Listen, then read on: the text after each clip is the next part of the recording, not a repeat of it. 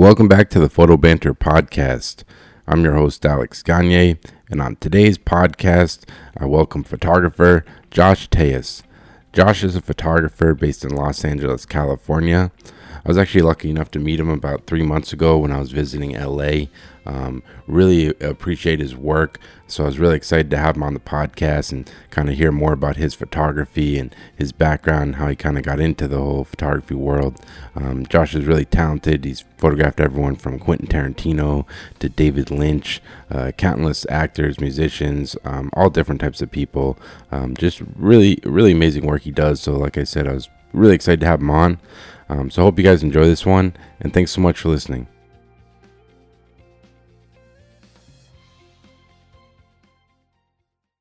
All right. Well, I now welcome on Josh Telles. Um, excited to have you on, man. Uh, Yeah, what's we, going on, we- man? we played golf uh, about a month and a half ago when I was in LA. Had a great time out there. I think what course did we play out there? It was like the Roosevelt, I think.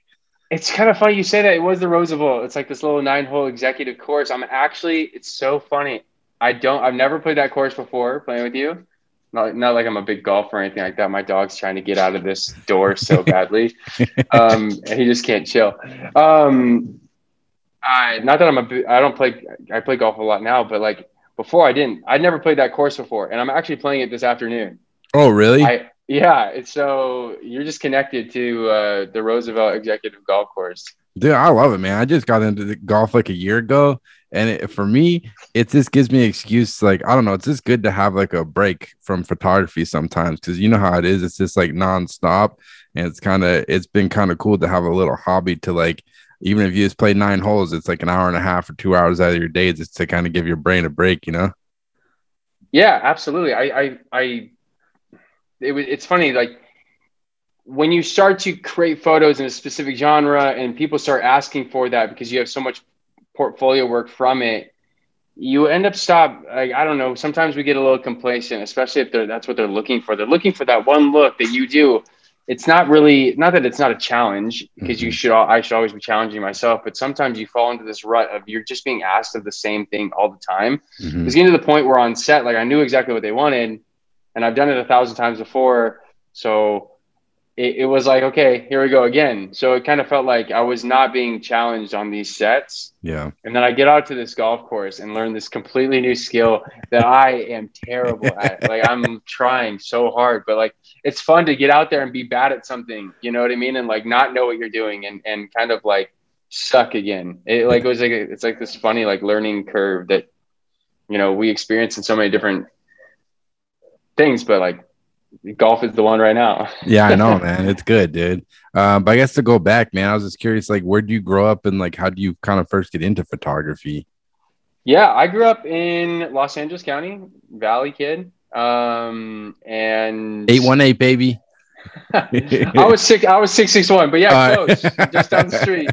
Just down the street. But yeah, um I so I grew up out here. Uh it's interesting to be, you know, to live in LA and have so many people that are like transplants from LA. You know, I don't feel like I meet many people that are like born and raised in in Los Angeles. So yeah. um, so I was born uh, out here, and then uh, I just got my start in photography. I did this, I don't know, this like like a lot of people. I did this dumb course in high school that was like, here, learn how to shoot leaves on the trees, Yeah. and grab this lens with a 1.8 aperture, and be amazed that you know like things had perspective and depth of field like you didn't even know what that was. And I actually. Uh, failed that class. Uh, I did not pass that class, which was interesting. I didn't think that it was going to be a, a career path for me at that point. And then um, went to school at University of Hawaii for journalism. Realized I didn't want to do that. Um, came back Wow. and yeah, yeah, I didn't want to do it. Um, really hated it. Thought it was going to be this creative kind of gold mine, and it was not at all. It was What was the program? What was the program like? Where they like kind of train you to like work at a newspaper, pretty much? Yeah, yeah, it was. Uh, it was. That's exactly what it was, and or, or magazines or you know print print journalism. And I didn't even have a focus in in photojournalism at the time. I just I really photo was like not on my radar. I just I liked it. I like music a lot. I like writing a lot, and I thought, what could I monetize? You know, what could be stable? And for Mhm. some reason, my kid brain. You know, I'm 18. I don't freaking know. yeah, Um, my brain said, "Oh, I could be a writer." I could be a writer for this magazine, and that'd be stable. It's just as freelance as anything else. I didn't know it at the time, and as I got into it, I really learned it was so buttoned up. It's very formal. It's very so. I did not pursue that. Um, I came back to Los Angeles, and I kind of uh, took this. I went to this local community college just for some art classes and this photographer, this rock and roll music photographer named Joseph Llanes, um, shoots for Rolling Stone, Billboard, lot, huge in the country scene now, lives in Nashville now. Um, did this lecture, this like this little guest lecture. So I went, and it was the first time I realized that art was intentional. Like I was looking through this fat book, man. It was so cool to see all this work. But I had seen these photos before. They were album covers. They were you know, promos, they were ads, they were all these things that I'd seen before, but never really realized when I looked at that album cover that it took a team of people to create that photo. Yeah. He was showing me that. So he, at the end of the interview or at the end of the lecture, he was like, yo, you want to, if anybody wants to do an internship, like, let me know. Just send me an e- email. I'm kind of looking. And I sent him an email he set me up with an interview. I thought it was going to be this big old fancy studio because my brain's like, yeah, oh, the entertainment industry. It's going to be like, it's this huge thing. this guy's absolutely made it. You know what I mean? He shoots celebrities. Um, and so I didn't know anything about this industry. I was so such a kid, such um, adolescent, man. I uh, went and I bought this three piece suit from the fashion district in, in, Los Angeles. Like the best, the thing. I thought like red carpet. My career's taking off, maybe. I'm doing it. I'm going to this interview at this famous photographer's studio. Oh man. And uh, yeah, so I show up to his apartment in Glendale. It's an apartment in Glendale, California at 11 a.m. in this three piece suit. I walk up the stairs to this duplex and he answers the door in his pajamas and I was just like, "Oh, I'm so overdressed for this, man. I'm so overdressed." And uh, he laughed. He just cracked up, and I sat on his couch in this three-piece suit, holding his little dog during this interview. and I got it. And then he took me under my wing or under his wing and showed me a lot of the ropes and yeah. It was. Dude, that's so far. I dude, honestly, I did the same thing the first time I ever went to like a big ad agency in Boston to show my book. I wore a suit because I was like, oh, it's like a professional place. You have to dress as. And the lady's yeah, like, right? she's like, do you normally wear a suit? And I was like, fuck. I was like, yeah, I, I, I do not. I don't. I was just, I'm just trying to get my foot in the door. yeah, I'm just learning this. And that's what it was too. And it was funny. I think he saw that too. I think he told me like, because I knew you had the the internship right after that because you know as kids or or people growing up like youth like we don't know. We're just learning trying things out. So that's how it started and then i moved to boston for a little while and uh, i kind of shot and did a bunch of portfolio work tried to find my style um, with what i what, with what i had. And then i came back and i interned for art streiber for a little while one of the many what and what what made you want to go to Boston? Because um, basically every photographer I know, everyone either wants to go to New York or LA. I live in Boston, but I, I don't think I've ever heard anyone like, you know what? I'm moving to Boston to start my photo career. Yeah, it's an interesting one. It was kind of just by, I guess, I don't know the, I'm going to use this term and it's not going to make sense, I think. Uh, it's kind of by proxy, I guess. I, have heard that before. It seems like it's right. I don't know. Um, I had a friend that was going to Berklee College of Music um, that I grew up with, and he said, "Hey, you should come and visit me for a little while. Like, just come and hang out." So I went out there in like a December month and stayed for a week. And I put up this little ad on Craigslist and said, "Hey, photographer from Los Angeles, if you need headshots or promo shots or whatever, like let me know. We can go do some photo shoots." I got 70 hits. Wow. I was only going to be there for a week. I was only going to be shooting for like two days. And I was like, well, I obviously can't do all this. And so I started picking the brains of the few people that I did book out there, which I paid for the trip and did all this stuff. I said, Hey, like, why is it so popular? Why is this such an in demand thing? He said, Well, they really only fly people for these big schools in from New York like twice a year to shoot any of the shit that they need. Yep. And it's wildly expensive. And at the time, I don't remember what I was charging, but I was like young and I was charging, I think, like $250 maybe for like a little session. We walk around the city and take some photos and then I give them whatever. Um, and it was awesome to like create like new spaces. And so I, I thought, okay, this could be potential. There's like you, as you know, there's more universities per capita in Boston than anywhere Yeah, else. And there's like all these people are trying to do stuff. They're world renowned musicians are on the brink of being world renowned musicians and dancers and actors and Scientists. engineers and Yeah. scientists. So they all need stuff. So I decided, okay, I'm going to move back and I'm going to share this room with my buddy that lived out there. And I did. And then I worked a ton. I met a lot of cool people, a lot of cool artists. One of my best friends, I lived in this house with six other dudes that were all from different walks of life. I lived with a, an Australian, a Costa Rican, Canadian. Um, Where in Boston were you guys? Actually. We were over off of uh, Euston Street in Brookline. Okay, uh, right cool. off the St. St. Mary's stop on the Green Line. Nice.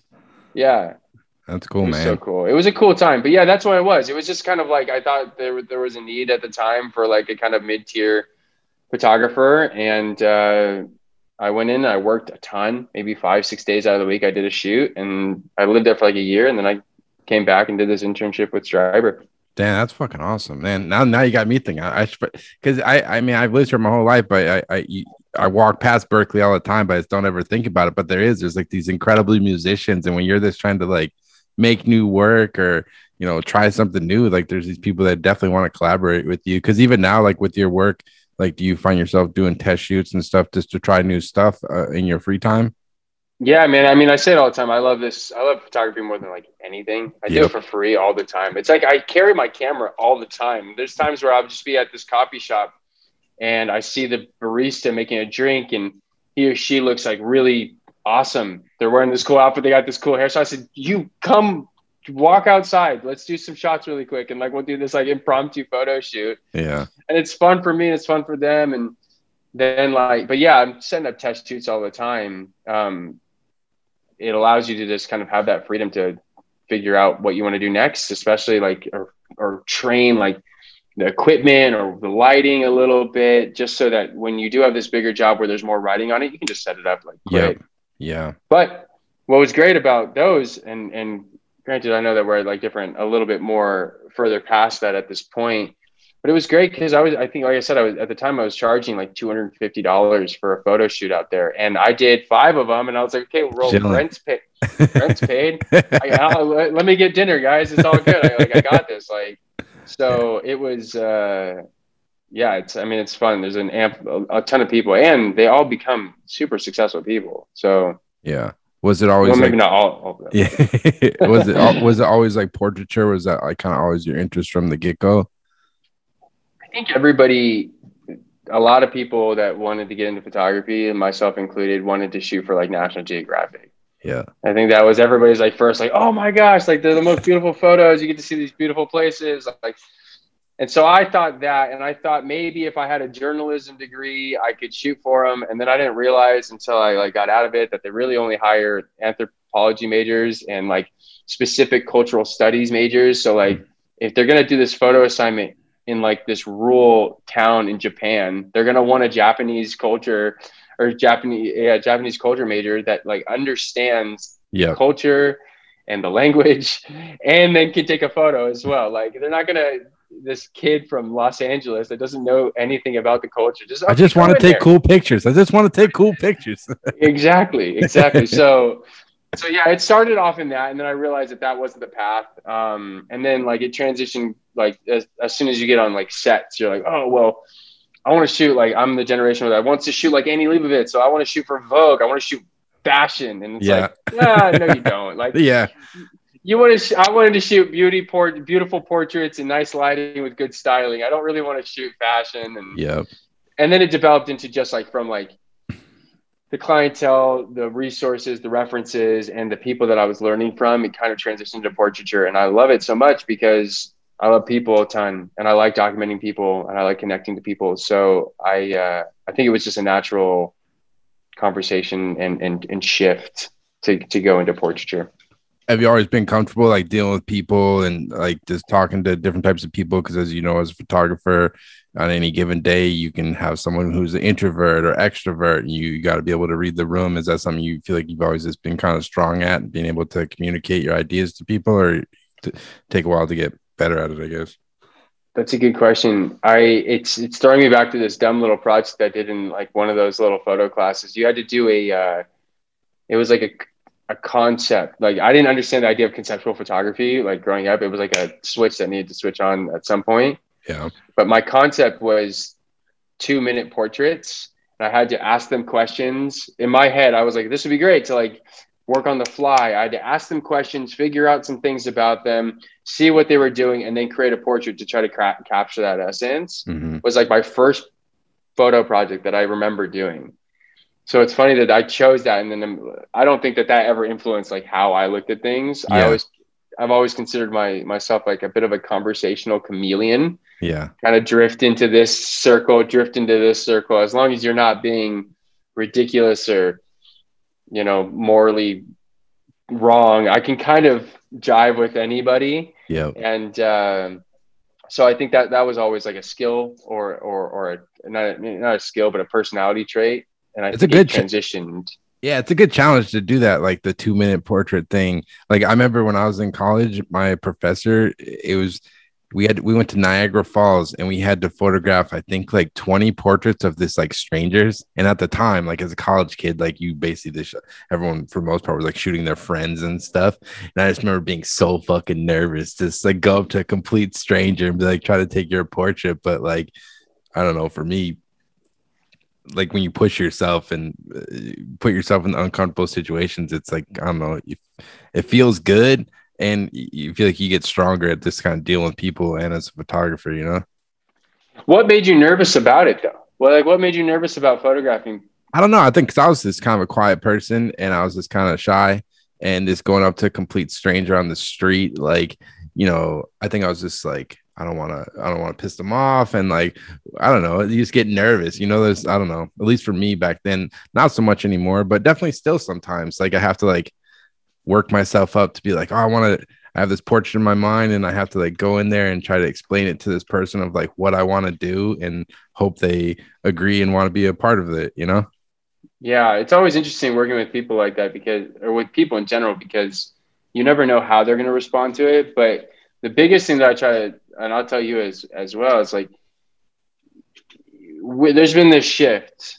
It, it used to be an honor to have your portrait taken. You know what I mean? Yeah. It was an honor. Like for somebody to ask to take your portrait when it wasn't so common, like I'm sure people felt vulnerable at times, but what an honor, like Mhm. to, to, to pick me out. And I, and I view that when I ask somebody to take their portrait, I'm not saying that they should feel honored. I'm saying like, it's a, like, I don't want to take photos of everybody. If I see you and I want to take your photo, like it means that you're special Yeah. It means that you are standing out.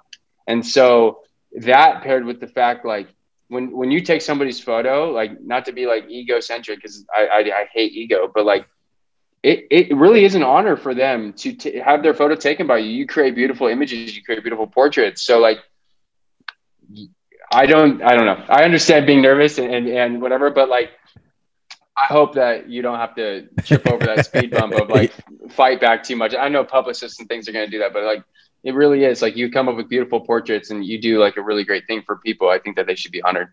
Yeah, I appreciate it, man. Um, and I guess like you mentioned, you ended up going to LA to intern with Streiber. How did how did that kind of happen?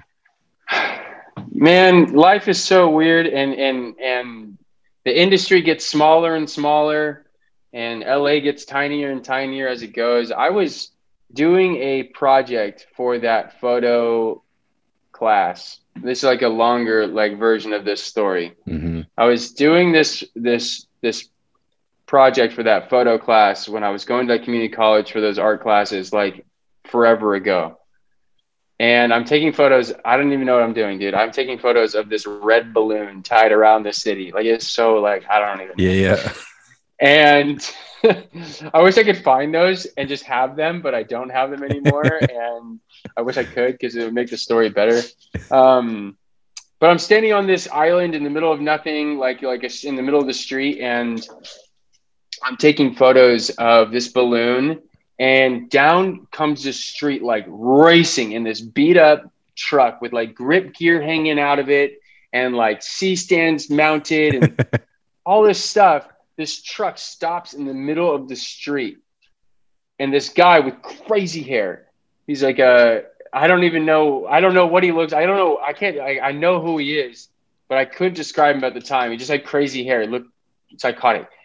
He points his camera at me, takes a photo, points his camera out the win- out of the window, and takes a photo of what I'm taking a photo of, which is this balloon. And he looks back at me. and goes, "Dude, what the hell are you doing?" And I go, "What are you doing? You're stopped in traffic, or whatever." He goes, "We should shoot. We should shoot sometime," and throws his card out of the window. And I go, "What?"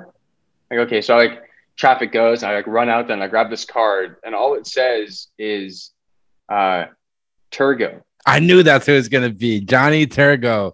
I, Yeah. I've never Oh. met him, but he's like an LA legend, and I know the legend. the explain. Yeah, the truck. Basically, you can explain it, but like from what I read, I think PDN did an article on it or somebody. He he like built it out and had like lights and shit into the bed, right? Yeah, yeah. He was doing these street portraits for a while. I think it was on. It was on one of the late night talk shows. Did it like like yeah? I don't think it was Kimmel. It might have been though. It could have been like Seth Meyers or Mhm. something.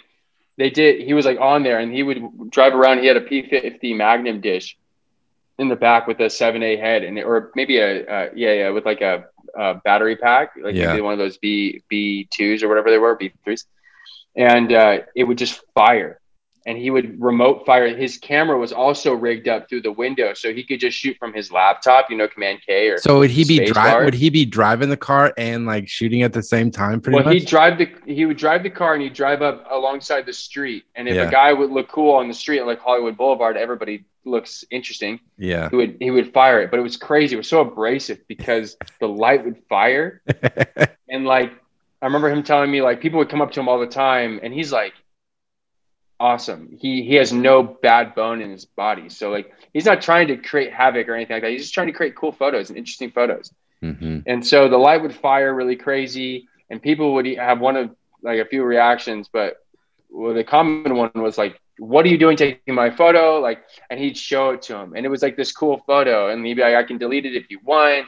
Yeah. but it's really great. And mostly, I think he said most of the time, like people would just they're like, ah, it's, it's cool. It's so, rad because, like, think about how many times, like, just driving down the street, like, you see something that's like super wild and like you should stop and like take the picture, but a lot of times it's just like, I got to be somewhere, I got to get to the next thing. But he really made it, he set himself up so he literally can just drive by and just yeah, make and, like, and badass pictures. That's yeah, rad. yeah. It was it was cool. So so he had that in his track, and I, I was like so tripped out. I looked at his website, and I remember looking at it and not really getting it at the time. Like he he's a guy with a very different vision every in his portraiture in his in his projects and his lighting and all these things like he's creating something he's trying to create things that are maybe he's not trying to but he's creating things that are unique and special hmm um, he lights for all these, you know, studio photographers that light things very similarly and then sets it up. He doesn't want to.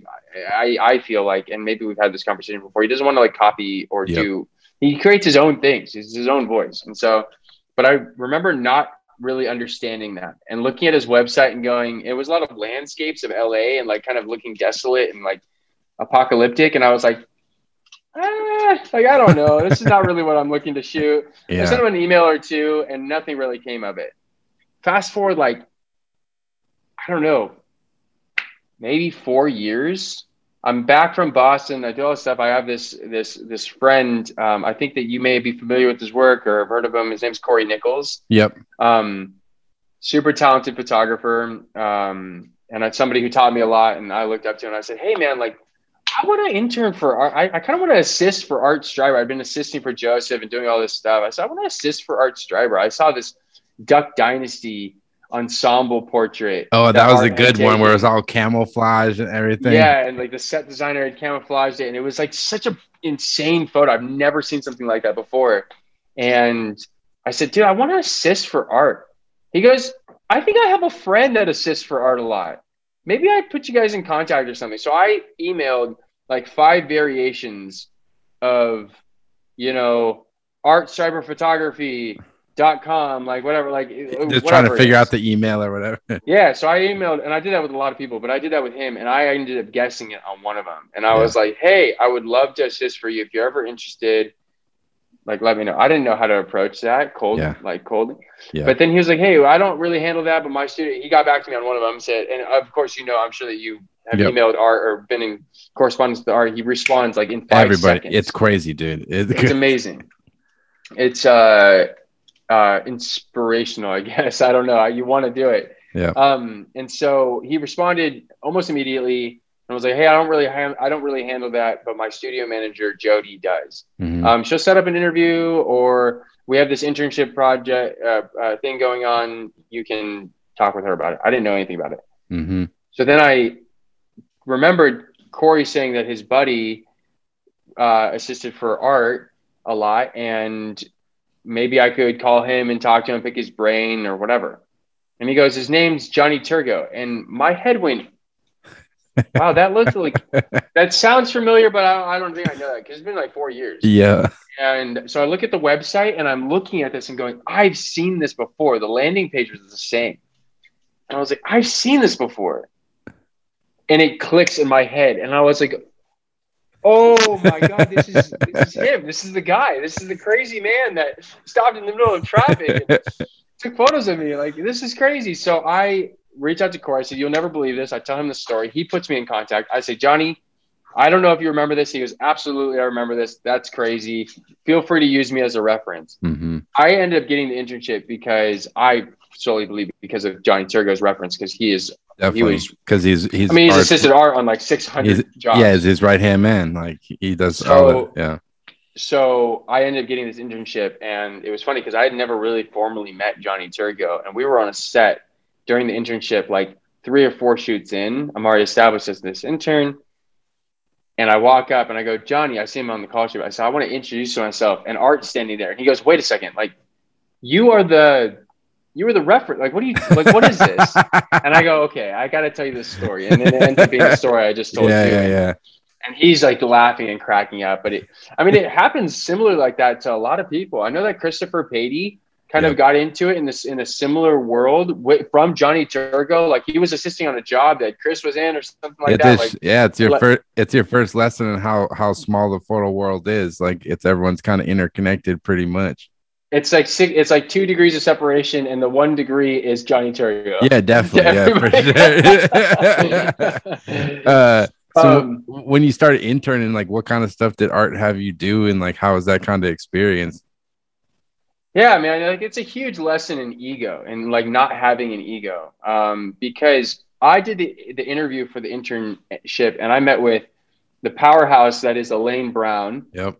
um, incredible, uh, super amazing producer and uh, photo. Like I don't know, she's a jack of so many trades. Yep. Um, and I met with Jody, his uh, studio manager at the time. Um, and they kind of told me in the first interview that I'd be running and getting coffees and grabbing lunch and doing mail drops and like all that stuff. And like maybe if there's a shoot, like I'll be able to be on it, but I'm really just going to be like the intern, you know? And I was like, oh, Yep. I don't want to do that. I've already done that Yeah. my head was like, I don't want to do that. That's not what I'm looking for. I'm I'll just in my head, like I left and going, I'm not going to take this.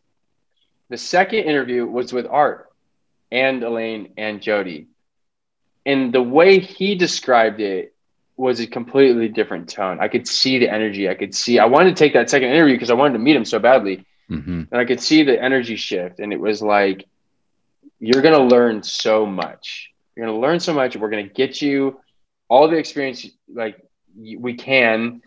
You obviously you need to initiate on your own and do this stuff, but like we have this like 30 year lineage of interns and assistants, and we become this family and like all that stuff. And when you described that, I was like, I'm all in. Yeah. But I almost said no to it. I literally took that interview, that second interview, to tell him like, "Hey, I respect you. I love your work. I'm excited. I'm not really interested in being like the intern, Yeah. but like." And then I took it, and it was the best experience of my life. What he had me doing in the beginning, I'm sure that they might not remember, but I remember vividly. I'm the worst office intern on the planet. I don't remember doing any work. I should have. That's not good on my part. I probably should be admitting that. But but I don't remember doing anything in that office. Like I remember like they had things for me to do and I like don't operate like that. And uh I feel bad. Like I feel a little guilty every once in a while. organizations. I used to do a ton of cover tears. Like we'd take like the work that he shot, put it in a binder. I'm sure you saw all of his binders. Of Yep. It's crazy. It's crazy. Like his the, the gear garage with everything's like uh, got labels and it was it's it, it it's an Yeah. operation. It's incredible. It was really intimidating because I don't work like that. No. Um, I don't work like that at all. So, which explains why I wasn't like a really good in the office intern. Mhm. Um, but it happened that I Art was shooting a ton of editorials that year and um, a few ad things, and I got to be uh, on a lot of them because there were all, a lot of like LA based things. So I got to be on set learning how to you know wrap stingers and pretend like I was understanding what they were saying when they wanted me to turn the light up a third. yep. And because it didn't make sense to me because Profoto at the time was on a scale from one to 10. And they're like, can you turn up a third? I'm like, that doesn't make sense. What's a third of 10? get get the Like- Cardellini clamp. yeah, like, I just didn't, I didn't understand it, but it was, it was, it was cool. So it was like a mixture between like busy office work, uh, labeling. So like, I'm sure it's been done fi- five times, six times over now, but like ironing on the tape, the, his Yep. green iconic tape onto Yeah. the bags and, and, um, really just learning from, from how he was talking, speaking with clients, speaking with subjects and how his, how Elaine was speaking and, and, uh, yeah, it was, I mean, it's been the most fruitful, fulfilling, it, that internship has led to so many things. And, um, Did you end up assisting for a while, like after the internship, or Not really. I mean, I did. I wanted to uh, a lot. Um, I wanted to assist, and I mean, I would still assist him. you know, like the reality was that like I assisted on a couple jobs, Mhm. uh, and then I started getting booked on shoots. oh through this- wow, through, through this other venture, like through the, the the experience with Joseph and the and the uh, people I had met, the networking I had done there, and his generosity kind of put me up for a couple jobs. And there was this food magazine that we kind of started that we were doing a lot of work there. So it just ended up being that like I wasn't available to. They Elaine hit me up a few times, and I was like, "Hey, I'm so sorry, I'm booked. So Mhm. sorry, I'm booked." And when that happens, yeah, they don't. they have you- such yeah, I mean, she would if I reached out and was like, "Hey, I would like to." this. Like, I have all this time. She would take it into consideration, but they they have so many. They had so many shoots going on. They have such a big pool of people. Why do you need? You don't need to re- And yeah, one you- person. You're So, already moving along in your own career and shooting, man. That that's awesome. So it sounds like you kind of hit the ground running pretty quick then. This kind of shooting because I know it's different for everyone. Like I know I assisted for shit probably like six seven years before I really started doing jobs and stuff. And some people go straight to shooting, but uh, yeah, everyone's story is different. But because like, who were some of the first clients you started working with? Like, what are kind of some of your first assignments you remember getting when you kind of started shooting jobs? uh, yeah, my first. I would I would say like the first client that I had in this world because we all- I, I don't know if we've all done it, but I know a lot of people have started this way to shoot weddings and Mhm. things like that. Um, but really, the first client that I can think of off top of my head, I'm sure that I'm wrong, but was Pandora Radio. Wow. Yeah, I uh, I got brought in. Joseph was shooting a lot of stuff for AOL Music and Rolling Stone, and a couple of the people that worked at AOL Music that went to Rolling Stone, then went to Pandora Radio. Guy named Mike Spinella, and there was a shoot that he couldn't do, and he said, "Hey, it's in San Diego. It's not much money, but if you want to go and do it, they'd love to have you." And so I did. I w- went down there and I kind of figured, found his workflow of like shooting it, doing an edit, sending it off like within the hour, like just getting it done, you know, getting it to the client. And um, and so it was Pandora Radio. And then that that kind of has spurred into so many other opportunities because they had like it was really exciting time of being like this startup. They were the only ones kind of doing anything like that. And Yep. they had like a lot of client or not clients but subjects we were shooting so many people together music festivals like all these things transitioned into like so much other work um, but yeah pandora radio was an early one and then there was this magazine that we were working on called life and time which is like a food documentary storytelling magazine like the the process and the people behind the dish not necessarily like the celebrity chef thing Yeah. but like the dishwasher and like all that kind of stuff. And um, the sous chefs. Yeah, I So saw that because you because you have a whole section on your website. It's all hospitality, and it's kind of like like sh- it's chefs and food related people. That is that this kind of a world you kind of enjoy, kind of photographing. Yeah, it was one that was just like like I said, a friend of mine was starting this magazine and kind of hit me up, and we did this like photo style for it. We started with Guerrilla Tacos in Los Angeles and went to a bunch of different coffee shops, and and it they were creating good stories, and uh, I was creating photos to go along with it. And so then it just kind of became this like kind of like cult following in in Los Angeles, in that kind of chef's table hipster like world, I guess. Yeah. And uh, and uh, it ended up transitioning into people like in the industry really liking that work. They like the the life and time look or the life and time story that they were telling. So we got to work with a lot of them. They, they ended up starting this creative agency, so we started doing bigger projects with them, and it transitioned into every once in a while doing like this thing with like Curtis Stone or whatever. And so they all started to morph together because I did a shoot with iHeartRadio once with like Ryan Seacrest, and there was like a celebrity there, and we used that to pitch to celebrity chef like Curtis Stone, and then the Curtis Stone kind of led to like like Wolfgang Puck, and then Wolfgang Puck kind of led to this other like like Migos or something like that because Yeah, they saw that you're working with all these It's like a building that- block. Yeah. yeah, it just kind of went to like all these things that gave more like credit uh, validation, I guess, for for like the publicists. And I didn't know anything about this world at the time. We are just kind of like, yeah, we'll shoot it, we'll go, we'll do it. Well, it'll be awesome. It'll be totally fun. We'll create some cool stuff. And so the hospitality stuff is for a long time what I thought was just like this just pays the bills. hmm You know, the restaurant stuff was kind of self-sustaining. The hotel things were coming in, like documenting that kind of stuff, kind of just paid the bills, and it was consistent, and it was just coming through. And it still comes through pretty frequently, but like I didn't realize that that was actually going to develop into more of like the passion. Yeah. You know, like I love creating portraiture, and I think it's beautiful. I think it's amazing, but like photographing people that really work hard. Not saying that they don't, but like farmers and things like that. I don't know if you've seen Joey L. Are you familiar with the photographer Joey L? Oh yeah, yeah. Of course. Joey L did that project, that like 16 country project with farmers. Yep. That guy Oh, goes man. He goes, he goes big, man. He goes big. Yeah, it was unbelievable. It was so, so, so beautiful. But like, that's the stuff where like people that like, despite hard labor and circumstances, seem to like be thankful and appreciate. They work really hard and they appreciate what they have, and they're smiling in these photos, and you're like, wow. yeah. And I, uh, but yeah, so it kind of goes into two two forms: portraiture.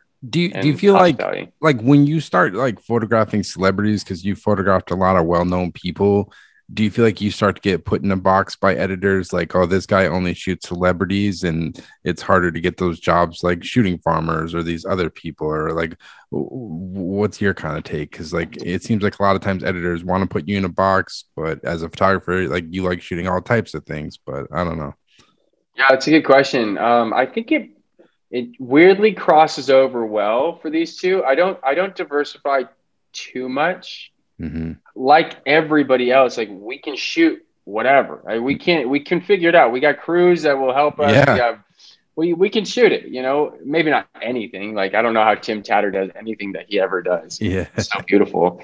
Um, but yeah, we can. So I don't diversify too far. It kind of goes into the hospitality and the Hmm. celebrity stuff. yeah They don't really cross over that much until they're trying to sell this farm, saying, "Hey, we have this celebrity photographer." They almost use it as clout, which Mhm. is weird to me because it's completely different. But like, says this all the time, like for whatever reason, people see like that photo like George Clooney and they think that I can like photograph pancakes or something like that. They're like, oh, like he's photographed this guy. He's photographed this guy. It's like, yeah, but we're shooting peaches in a Yeah. farm. It's Yeah. not the same thing. yeah But luckily, it helps and doesn't negate from it as much. I don't think maybe it does, but I don't. Yeah. I don't hear those interactions. I don't hear people going, "Hey, like we're not really looking for a studio celebrity photographer." hmm I, because I, I send them usually like a mood board. I kind of almost send them a, tr- a treatment before a treatment. I just say, hey, like I've shot all this stuff. This is the direction I'd like to take this in. Boom, here it is. And then they look at the website or they look at the Instagram and they go, oh, you also shoot fucking this person. Mm-hmm. I don't know if I can swear. No, you can say you can say whatever the fuck you want, man. Okay, cool. I probably have already been doing it, but then it just hit me. I went, oh shit. That's all Um, good. Um, But yeah, so I don't think it negates it too much. Um, but I'm also working with like, I don't know. I'm 28. How old, how old are you? 36. 36. So I'm 28. So we're working with this generation of people that like are new newer, you know, like Mm-hmm. there's a different way of things being done right now. You definitely have your classics. Whoop, I lost you. There we go. Good. Yeah, I can hear you. Okay, cool. Um, you definitely get like these uh, these kind of like staple figureheads at like studios and stuff that are still doing it. Like they learn from their success. You know, they're doing it the traditional way, but like we're in this kind of weird wild west of like we're getting hired for a ton of different projects, different through different avenues. The people are having different conversations. There's a lot less information out there, or different information out there. The asks are different, like social media stuff. Yeah, I think at that point when it gets so convoluted, uh, people don't really see like, oh, he only shoots this or he only shoots that. I think everybody's like the younger mentality is that not the younger mentality, the, the current mentality is that like people want to work with people that they want to work with, that they like, and they're Yeah. gonna hit you up and be like, yo, can you do this? Like, Yeah, it's all kind of ba- like a lot. Most of the jobs I get is just based on like relationships I have, and it's just that trust people ha- have in you. Like, like I, I mean, I worked with editors that were at one magazine at one point that was like shooting food, and now they're working at like some technology magazine. It's completely different, but they still hire you because they have that trust in you. I guess you know. Yeah, I, I appreciate that loyalty so much. Not even a loyalty or yeah, it's considered loyalty. Definitely. loyalty, trust, like it's so great because we don't know where that next job's going to come from. And Yeah. I don't know about you. I don't do traditional marketing. It's not because I I don't want to. It's because my brain doesn't work like that until I bring on people that can kind of do that and I'm like, in the works with that. It's it's all word of mouth. It's all reference. It's all kind of like people that we worked with before and kind of like weird guerrilla style marketing where like not even marketing at that point. I'm just networking. I'm just talking, hanging Yeah. out, going to coffees, doing all these things. And um, but it gets a little scary. So when people bring you back for jobs or bring you with them to their next venture, it's like, like thank you, like Thank what? you. like you didn't Let's have to go. do that. Let's Thank go. you. it's good to see you again. Let's create cool photos. yeah, man. The freelance life is uh it's tough, man. Like, did you ever have times of doubting yourself in this career path? Because as you know, it's like ups and downs. Like you can have months where it's great and then months where it's slow, and it's just like managing the you know mental gymnastics of uh, a freelance career, I guess. I've made, I've tried to manage mental gymnastics of freelance a lot. I don't know if I ever felt like it wasn't the path, and I feel like kind of I feel pretty fortunate about that because I, it's really like I said, it's like my favorite thing to do on the planet.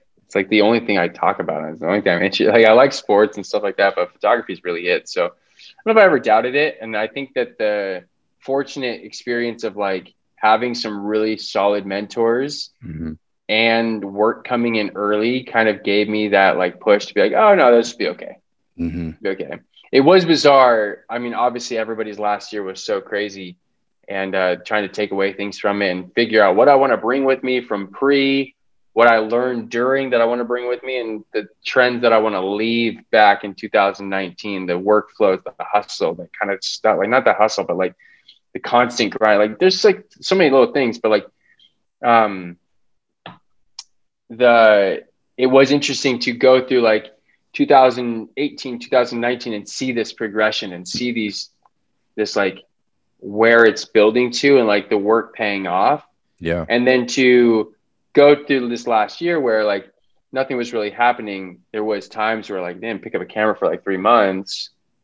And you have to but for us i don't know about for you but for me i'm i was used to that. Like it was a couple years removed but only a couple years removed. I Yeah. remember 2014 15 16 being so fucking slow dude Yeah. so slow, so weird. Like I don't know where the next job's gonna come from, and like we just kind of had to like like bump around. Like I felt like a pinball machine. Like okay, I'm, I'm always looking this. for a I'm- job. Like I'm always that's that's, the, that's the full time job is freelance. You're always looking for the job. exactly. So then, like 2018, 2019, things are like getting to a place of a little bit more sustainability, a little bit more like scalability, and and and like oh I can rely on this client because it's going to come through and then you know of course last year but it was great. I felt fortunate that like I got to revert back to like 2017. Like, all right, we're back in like survival mode. It's okay, but like it's not too far removed. I can imagine if I was like 15 years deep into this, yeah, and relying on that kind of stuff, and it's like, oh, I don't even remember what it's like to like not work. Yeah, I remember. Yeah, I, I, was it was a very familiar feeling. So yeah, no, it's yeah, it was wild year, but it seems like man, you've been having some badass projects. I don't know if we can talk about it, but you shot you you photographed Metallica recently.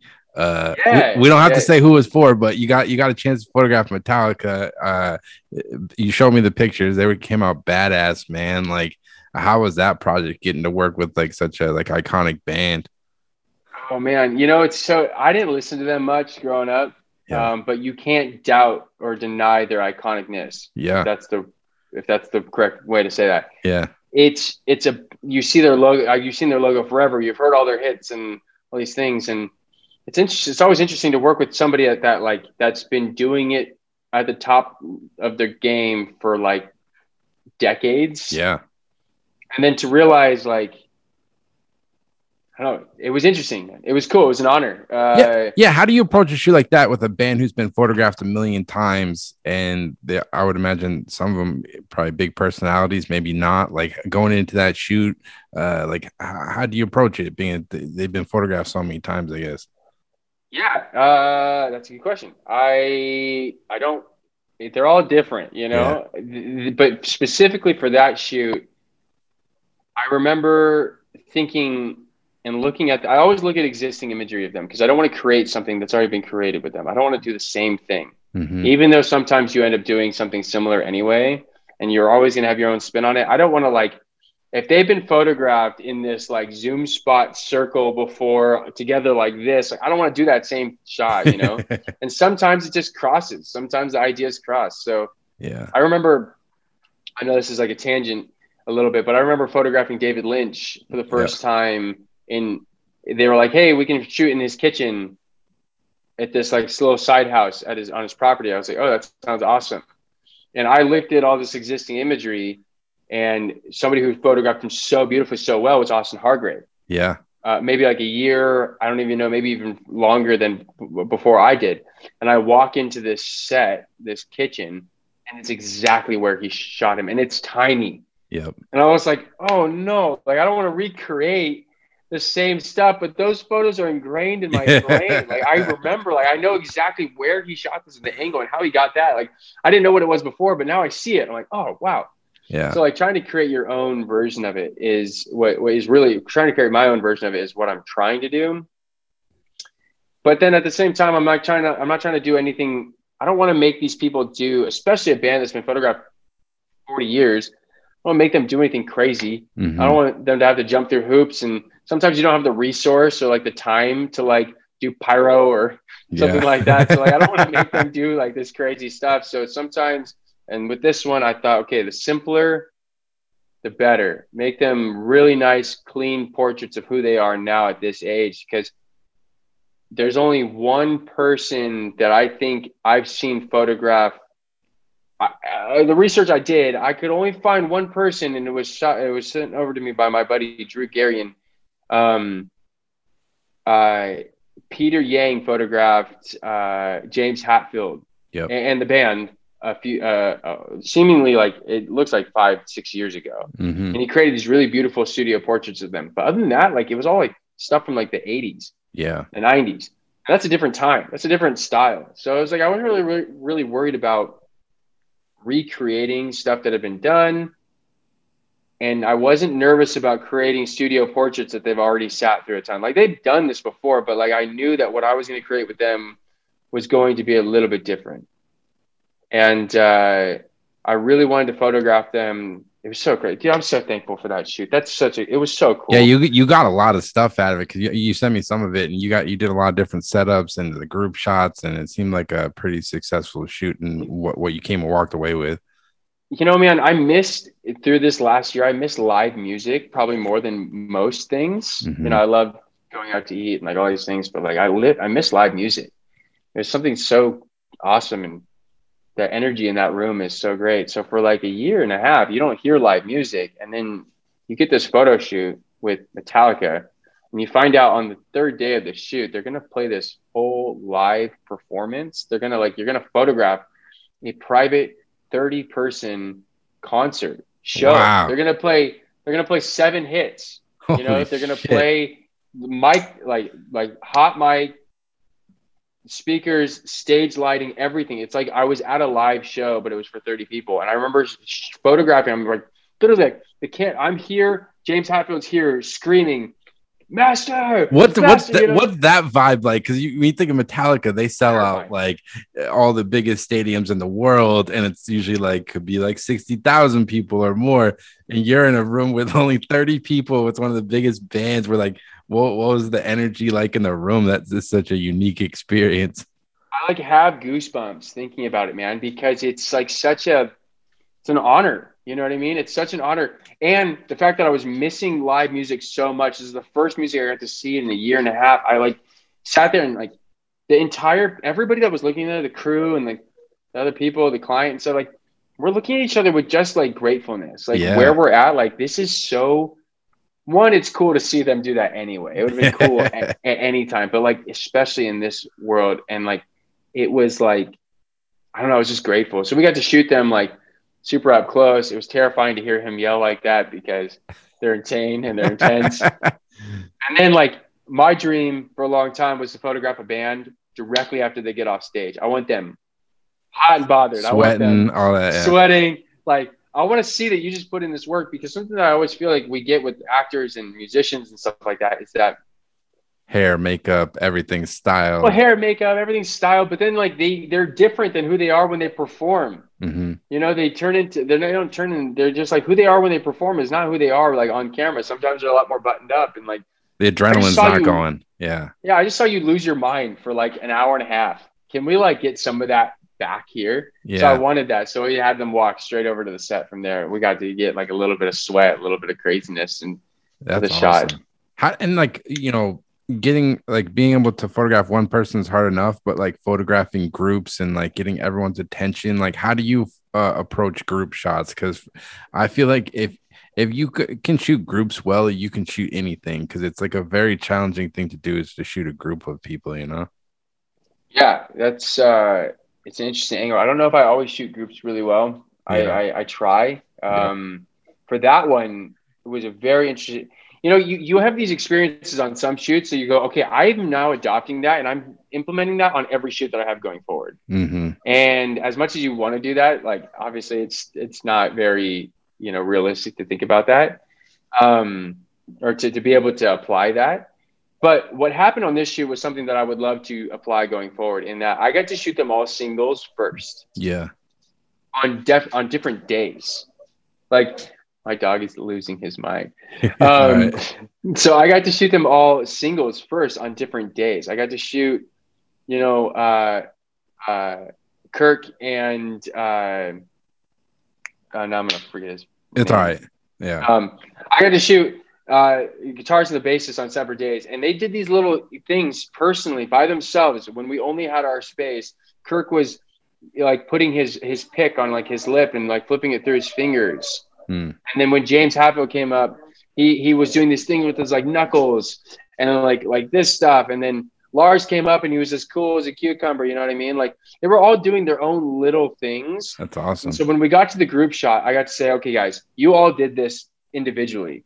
I want all of that. I want those personalities to come through in this group shot. So, James, I'm going to have you do this again. Kirk, I'm going to have you do this. Uh, Lars, just hang out, you know. And so I think it's Rob.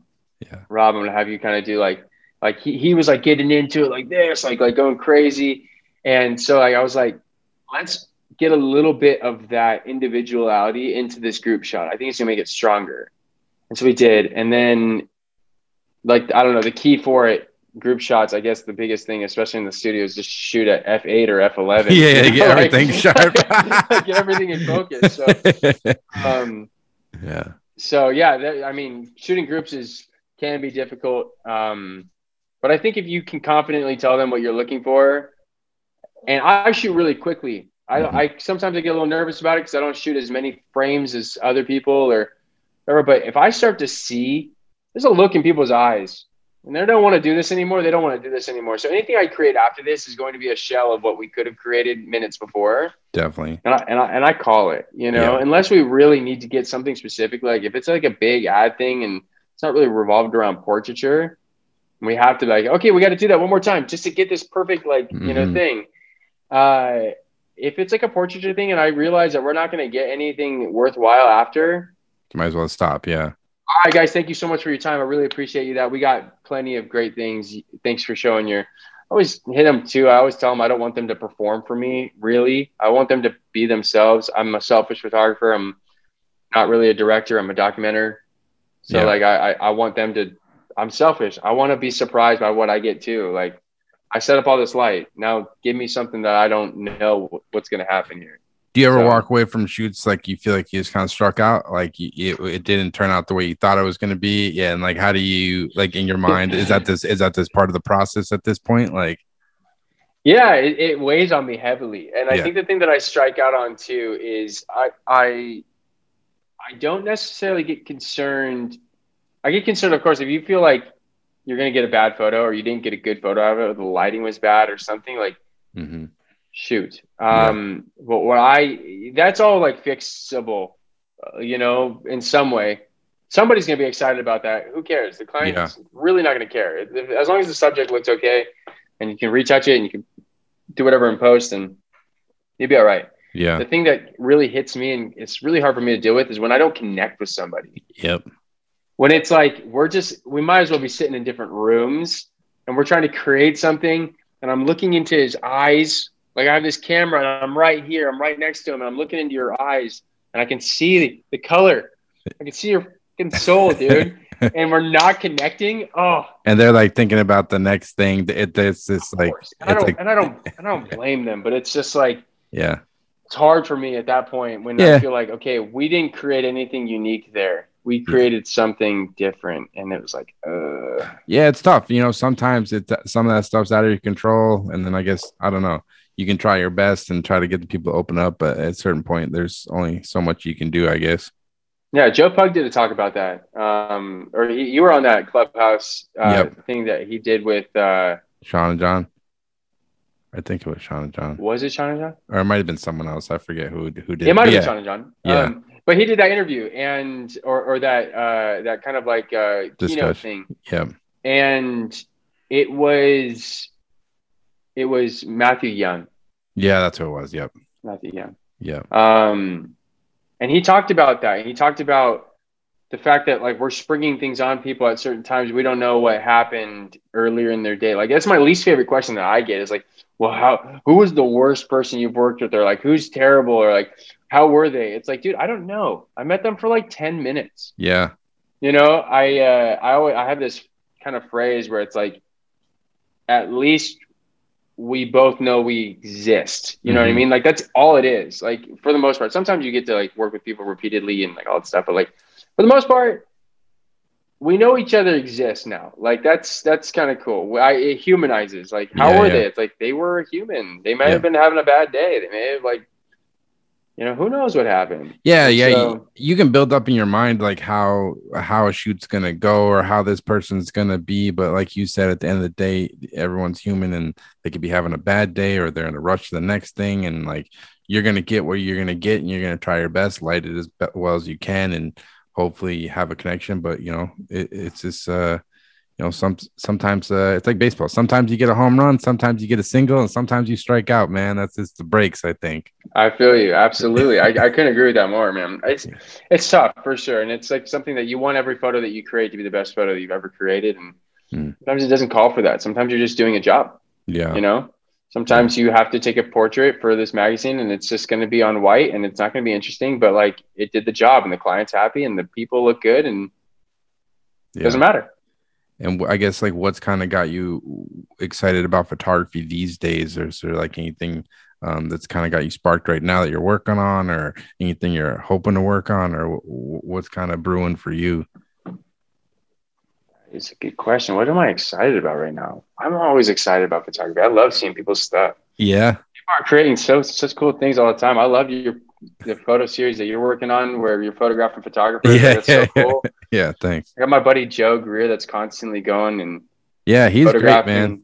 He's so talented. It's so bummer they got their shit stolen like a, a week ago or whatever. Him, Andre, because I know Andre, and they were up in yeah. They got like everything stolen. is brutal. Well, let me go on record by saying San Francisco sucks ass. Yeah. the Bay Area just sucks, dude. It's just like constant. Like I feel like every production I'm ever on gets some type of like. I was on a production up there, shooting in the city, and we had to hire uh, private security. Damn. And the dude's strapped, right? And he comes up and he goes, "Hey, so like, how much force do you want me to use if we need to?" And I was like, Holy shit. "Like whatever you need, man. Like obviously, like that's what you're here for." And I go, "Why? Do you like you come into that stuff in this area a lot?" He's like, "Well," and he like lifts up his shirt, dude. He literally had a bandage on. He goes, "I got shot two weeks ago around this area," and I was like, Where were you guys shooting? Like, is this like this downtown? Uh, or, yeah, it's this. "No, dude. Yeah. I, I wish I, I wish I knew some Yeah. coffee shop." Yeah, that's and I was why- like, Yeah, it's brutal, man. like fuck San Francisco, dude. And then they go up there to create this kind of awesome thing for a bunch of people, and their stuff gets on. Unfortunately, I think that's like a weird, um, an unfortunate kind of like downfall of like the time that we're also in. Like they have this huge reach and they have this whole thing. hmm If it was, I, I would imagine that they were probably being followed. Yeah, that's what I thought too, because they were like, all, uh, we're talking about three photographers. They all have a big social media following, and they were kind of posting on social media. It kind of came to my mind too, like that someone could kind of figure out where they were and figure out where Yeah, their stuff was, which They see them and they they have they're constantly strapped with Leicas and computers, and their BTS shots are like Yeah. extravagant and.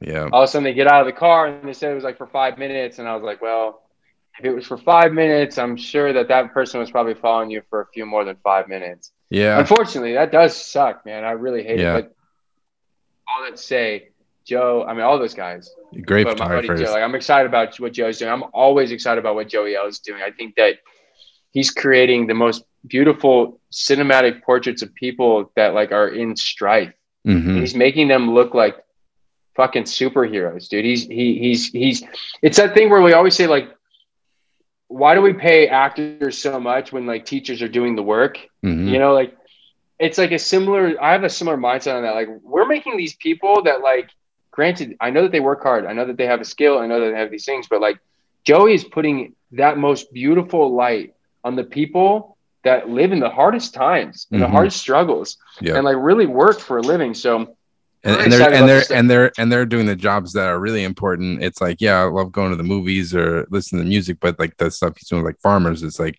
they're they're doing all the hard work so that when you go to the grocery store, you can buy the food that you actually need to survive. You know, and it's it's he's making them look like rock stars. Yeah, he's yeah. making them look like movie stars, dude. It's fucking awesome. I think it's really Yeah. good. I think it's really noble.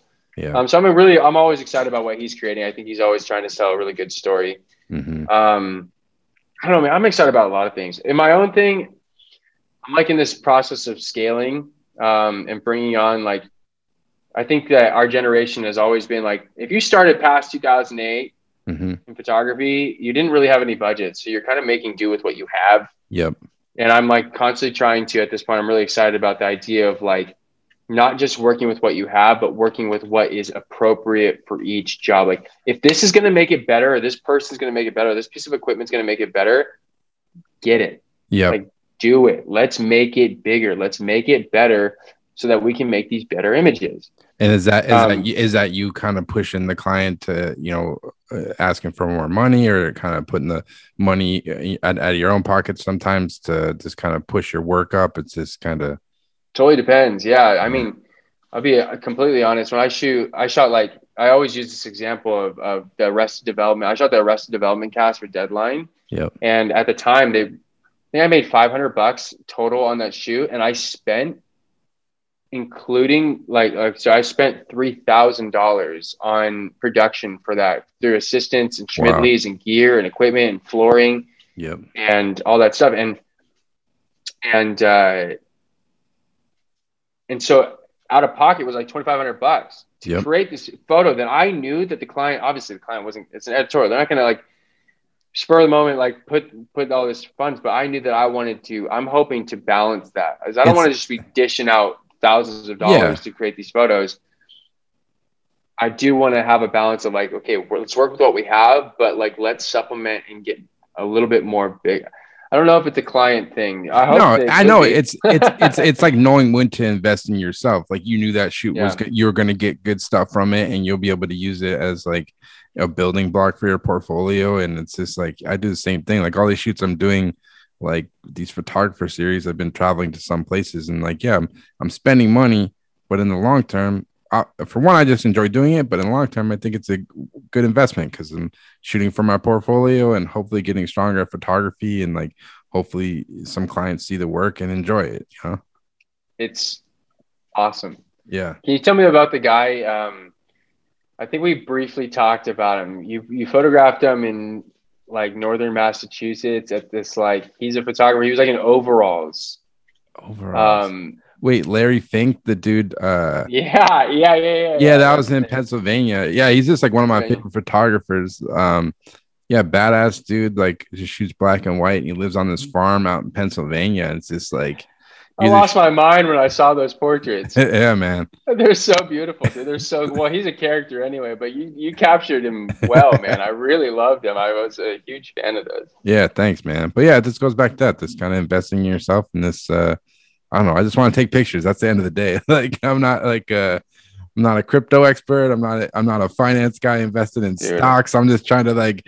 I'm just trying to get my next fix and trying to take a good picture. And I think that's that's where my mind's at.